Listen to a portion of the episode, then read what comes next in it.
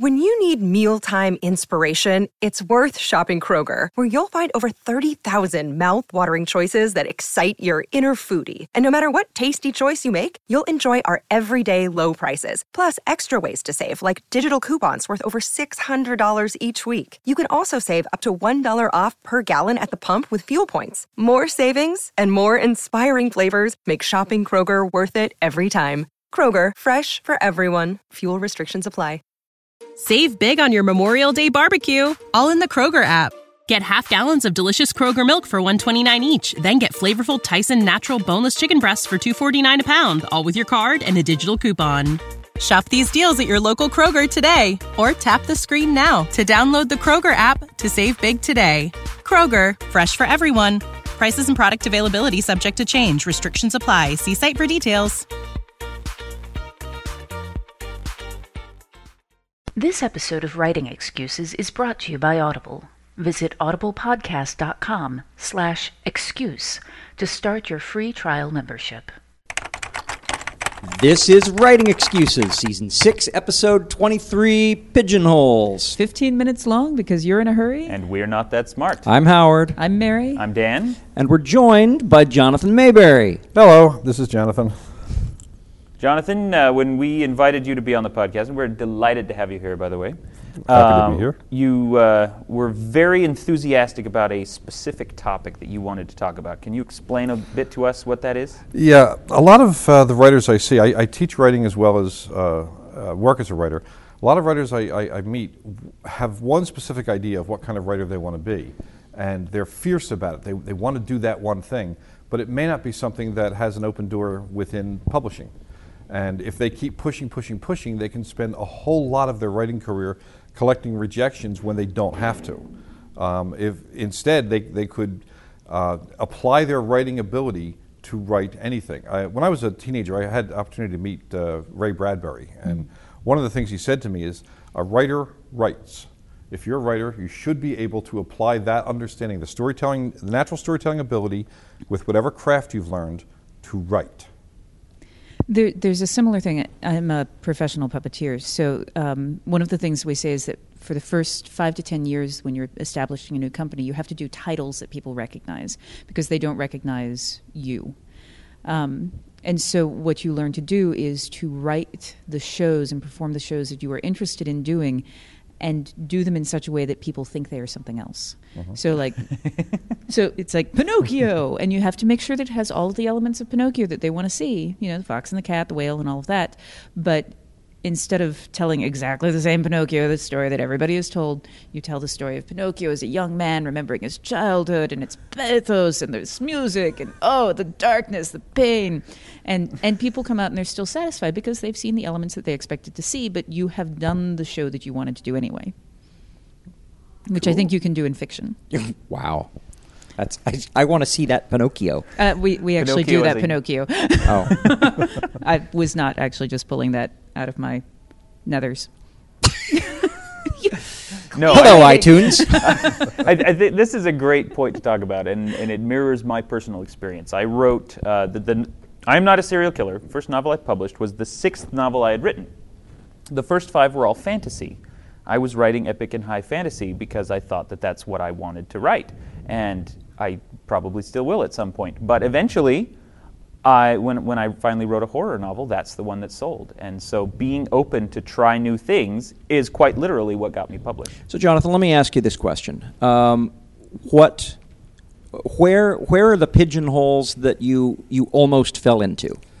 Well, I had been writing uh, uh, magazine feature articles for years, and I shifted from that to writing nonfiction books, mostly textbooks. And I wanted to continue writing textbooks. I loved writing those. Uh, for uh, I was writing mine for martial arts classes, for judo, for jiu-jitsu, women's self-defense, and they were fun and they were selling to other colleges. But that isn't a career.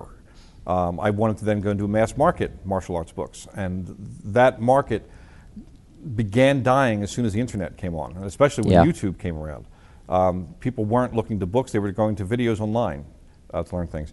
I kept pushing at that uh, for a little bit, and then I realized that I'm, I'm, I'm spending a lot of writing time, and I'm not making a lot of money at it. And I wanted to be a full-time writer. I didn't want to be a part-time writer anymore. I've been a part-time writer for 25 years. Um, so I, I shifted. But all along in my career, I've, I've kind of looked for things to do that I haven't done that weren't in my comfort zone so that I could stretch as a writer. I mean, I've, I've written uh, and had, had produced I've, uh, plays, uh, I've written uh, instructions on, on uh, products. Like, for example, I, was, uh, I saw a copywriting job for Burpee Seeds, which is you know, plant Yeah, seeds, I- seed which I know nothing about. I'm from the city. Um, and I, but I applied to it, and it was basically they said I, we need someone to write a write text on how to you know put a hole in the ground and you know, put the seed in, fill it with, with dirt and water, and you know. And I said that's what you want. And I essentially wrote that, and they thought it was wonderful. and I got paid five thousand dollars for writing that. Um, so I, I wrote sarcastic greeting cards, largely because I had no idea whether I could, so I tried it. Um, and I did some of the very first cards that, in the shoebox series. I don't know if you've seen the ones with the cranky little old lady. Um, she's wearing a bathrobe That- with fuzzy that- slippers. that's you? I did the first Oh wow, six of those. That's a legacy. Yeah, I, I uh, you know, that's the sort of thing where um, it's not what I uh, intended to write or thought was my comfort zone. You know, I'm a martial arts instructor of, you know, I'm in the International Martial Arts Hall of Fame. I, I, I should be writing dignified stuff instead. I'm, I'm writing cranky uh, greeting cards. Yeah. So everything that comes along, um, if I if it's something I haven't done, I deliberately try to do it to make sure that I never hit a moment where I, where I say I can't do that. You know, in last week's podcast with Mur, we talked about how important it is to practice things and to you know to get training in things that you don't know how to do. And part of what came up was uh, do things that are difficult for you. And it sounds like that principle: pick something that's difficult, pick something that's outside of your comfort zone, and that will free you from the potential pigeonhole. It really will. Uh, I, I have I have friends who, for example, they want to write literary short stories, and that's that's wonderful, you know. And I appreciate the craftsmanship they put into it. But you know, who the hell makes a living at writing literary short stories? Who who makes a, a living writing poetry? Maybe three people in this country. Uh, Maya Angelou, Billy Collins, um, and we can fish around for half an hour and maybe find the third person Who was the the new poet laureate? who's actually whose income is, is, is teaching poetry. I know. Right. So nobody makes a living doing that, and and yet if if that's what you want to make a living at as a writer, and people say I want to come, become a professional poet, that's a pigeonhole, and it's not one that that has. It's a very very small one. It is. It is. With not very much pigeon. And they feed, don't feed you in pigeon there. feed in it. Yeah. Uh, uh, What's also interesting, though, is that one of the ways the publishing industry is set up is with with novels is that once you write one novel, they want more of the same thing. Yes. And so the way I've dealt with that, um, my first novel just came out last year, was that. Thank you. Um, was that knowing that that was going to happen because I'd seen it happen to all, all of my other friends? I wrote a whole bunch of novels across different genres, um, and I write all over the board with my short fiction, so that I am still exercising the other parts of my brain. And Well, and, your name is attached to things that are your name is already attached to things, you know, in the public eye that are very, very different. Right. For want of a nail is quite a bit different from Shades of Milk and Honey. Yes, and, and yet they also have a lot of similarities too. But the similarities aren't necessarily, you know, something that um, I would push too heavily in, in my social media buzz, Right. because that, that can nudge you back toward the uh, the pigeonhole. Uh, with a lot of my stuff, especially that you mentioned short fiction. Uh, you know, once you have a novel out, you get invited to do short fiction for anthologies. It becomes kind of a, a thing. Uh, and I've been invited for, to all sorts of, of anthologies, including you know mystery. And I don't write mysteries. I, I started out writing supernatural thrillers. Now I'm doing horror, adult thrillers, and young young adult dystopian. Um, but somebody uh, there was an opportunity to write a, a mystery, and I wrote a Sherlock Holmes story.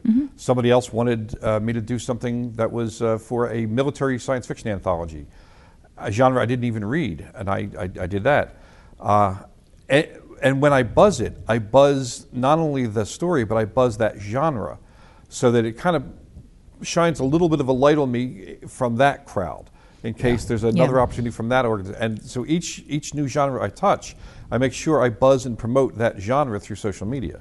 Yeah, No, I would, I- with regard to Mary's uh, her, her science fiction, her Hugo-winning science fiction short story, and uh, her uh, Regency fantasy. What, what I don't even know what genre to call that. Um, Regency I- fantasy. Yeah, Regency, Regency fantasy. fantasy, uh, Shades of Milk and Honey. Um, the similarities that I found between the two were I could still kind of hear Mary's voice in it. But as a science fiction fan, you know, if I pigeonhole myself as a science fiction fan, um, I like the short story much much better because hey, you know, rocket ships and robots. Well, and that's that gets back to the earlier point that, that if there are what we're talking about here is diversifying your income stream, and that you can do a lot of different things, a lot of different types of things, but still fi- fulfill the creative jollies that the things that you get you really like about fiction. You can still get those creative jollies in a lot of different mediums. Yeah, and that becomes an important point too, because fo- some folks uh, seem to think that if you go outside of your of your area, uh, what they used to call your genius, if they go outside of it, that you're selling out, that, that you're becoming just commercial, and that's actually not true. It's, it's a very short-sighted uh, interpretation. What it means is that if you're writing something that's not your normal genre, you, as the writer, are expected to to you're challenged to look inside and find the, the best story you can tell and tell it with, with your uh, with your greatest skills online. So y- you actually have to rise to that challenge, not descend to simply taking a job. And that's what a lot of you know successful writers are doing. They're rising to each new challenge. They're finding the fun of each new new type of story and telling the best story they can. Okay, in the so- spirit in the spirit of selling out, Save big on your Memorial Day barbecue, all in the Kroger app. Get half gallons of delicious Kroger milk for 129 each, then get flavorful Tyson natural boneless chicken breasts for 249 a pound, all with your card and a digital coupon. Shop these deals at your local Kroger today or tap the screen now to download the Kroger app to save big today. Kroger, fresh for everyone. Prices and product availability subject to change. Restrictions apply. See site for details. um, Well, no. In the spirit of what he's talking about, as Jonathan continues to try new genres, uh, you have dipped into yet another one uh, with Dead of Night, which I've just read and which is fantastic. And that is going to be our book of the week this week. Give us a quick pitch for Dead of Night. Dead of Night is uh, my, my way of, of telling the Night of the Living Dead story with actual science and with uh, a logical progression of how things would work. I'm, I'm very much a realist, even though I, I love fantastical uh, uh, genre. And I, much as I love Night of the Living Dead, um, there are tons of plot holes in it and, and tons of flaws in its structure that, that wouldn't be there if the movie was made for the first time today. So I, I went in there and told a story, a very human story, um, about people caught up in this, this terrible crisis, but also gave a plausible scientific, military, and political reason for that pathogen to have gotten you know, developed and out. Yeah. Okay. And the book is Dead of Night. Dead of Night from St. Martin's Griffin. So head on out to audiblepodcast.com slash excuse and uh, download a or well, start a 14 day free trial membership um, and uh, pick Get up a a free free, copy. Yeah, get a get a free book from uh, Jonathan Maberry. And when I suggested selling out, I was saying that we here at Writing Excuses are uh, well, yes. uh, shameless shills because we like to be able to buy new microphones. which we have recently done. okay, now uh, I, I think it's good to point out at this point, point, although we've we've already implied it very heavily, that this is not just something that aspiring writers do. Uh, even even well into uh, Maberry's career, he's still doing it. Lee Modesitt is a fantastic example of this. I was talking to the Tor editors yesterday, and they said that they will publish pretty much anything Lee gives them, regardless of genre, because they know that his name is going to sell it, uh, which goes back to what Mary was saying at the beginning. You know, you put in your time giving people what they think they want, and then eventually they'll buy anything you write because they love you. Yeah, I'm looking at my own uh, the the revenue streams I'm getting from Schlock Mercenary, and have realized that uh, hey, you know, they're, they're great money to be made continuing to do the comic, but my drawing hand probably cannot keep up with the idea generator upstairs, and so in order to de-pigeonhole myself as a comics guy, I'm spending a week going to a uh, writer's retreat with Mary, and I'm not bringing my art supplies. I'm not allowed to draw if I have ideas. I'm not allowed to sketch things. I have to write words. And let me tell you, I'm as we're having this conversation right now, I'm terrified because I've never done this before and I just don't know what's going to happen in my brain. But I also know that if I don't take this step, if I don't do something this extreme, I'm not going to be able to get out of that pigeonhole. This is a critical career move. Yeah, and, and the, the getting out of the pigeonhole once you have defined yourself in a certain way is is terrifying. I'm, I'm going through that with the puppetry. I've I keep saying puppetry is my day job, but in truth, over the last two years, writing has become a larger and larger part. But it's so hard to not define myself as I'm a professional puppeteer. Yeah, and, and uh, that was that was something I, I saw coming into this. When I was uh, pitching my first novels, I saw that you know, guys like Stephen King had never uh, called himself a horror writer. He called himself a suspense writer, which is one of those nebulous labels that can cover anything. Mm-hmm. Um, same with, with Dean Koontz, Robert uh, McCammon, Peter Straub, the writers whose books would be in the same genre as my first book. And I also noticed that each of them continued to write whatever they wanted, whatever they felt was their next best project. So when I uh, had my initial discussions with my agent, I told her, I'm going to be writing all over the place. Um, I don't know what I'm going to do next, but that is the book I want to, I want to pitch next. And we, you know, she agreed that, that we're going to try a non traditional view of a, an open career. Whatever mm-hmm. I want to write, I'm going to write. As long as it's something she feels she can sell, then we'll work. But uh, at the same time, I also look at what is selling, you know, and I write fast enough. I write three novels a year, so I know I can write a book to catch a trend if I want to, but I would only do it if I thought I had a really good story to tell. Um, with with uh, the agent relationship, though, she steered me in a direction that I thought I wasn't able to, go, uh, wasn't going to be able to do.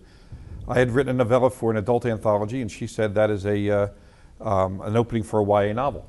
And I didn't really think so, and she sent me a bunch of YA novels to read. And uh, I agreed. I ex- let her pitch it, and that became Rot & Ruin. It's now a four book series with Simon & Schuster that's winning awards all over the place. Which is also highly recommended. Rot & Ruin is fantastic. Thank you. So we got a, just a couple of minutes left. Um, we've got uh, uh, eight, ten thousand listeners to the podcast. uh, all of whom, all, all of whom, all, all of whom have just been convinced that uh, they've pigeonholed themselves, and oh no, what are we going to do? I, I, Final advice. Yeah. Um, and if you want to, if you want to couch this as a writing prompt for them, that's exactly how I work. I I do a writing prompt every day. Um, okay. I, even though I'm on deadline, I do a, a, different thing every day. I make lists of things that I'm going to do. Like I, I might say, all right, tomorrow I've got to write the first page of an insect western you know, so that's what I'm going to write tomorrow. Or it might might be a love story for 13 year old kids. You know, well, that's what I've got to write tomorrow, for first page of it. Every day I try something different, something outside of my comfort zone, um, and I do it every single day, so that every day I am stretching the limits of what I think I can write.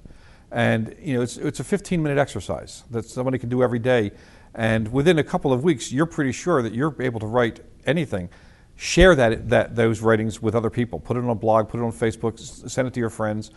Um, it's only the first page of something. It doesn't have to be a flash fiction. Just write the first thing. Wow.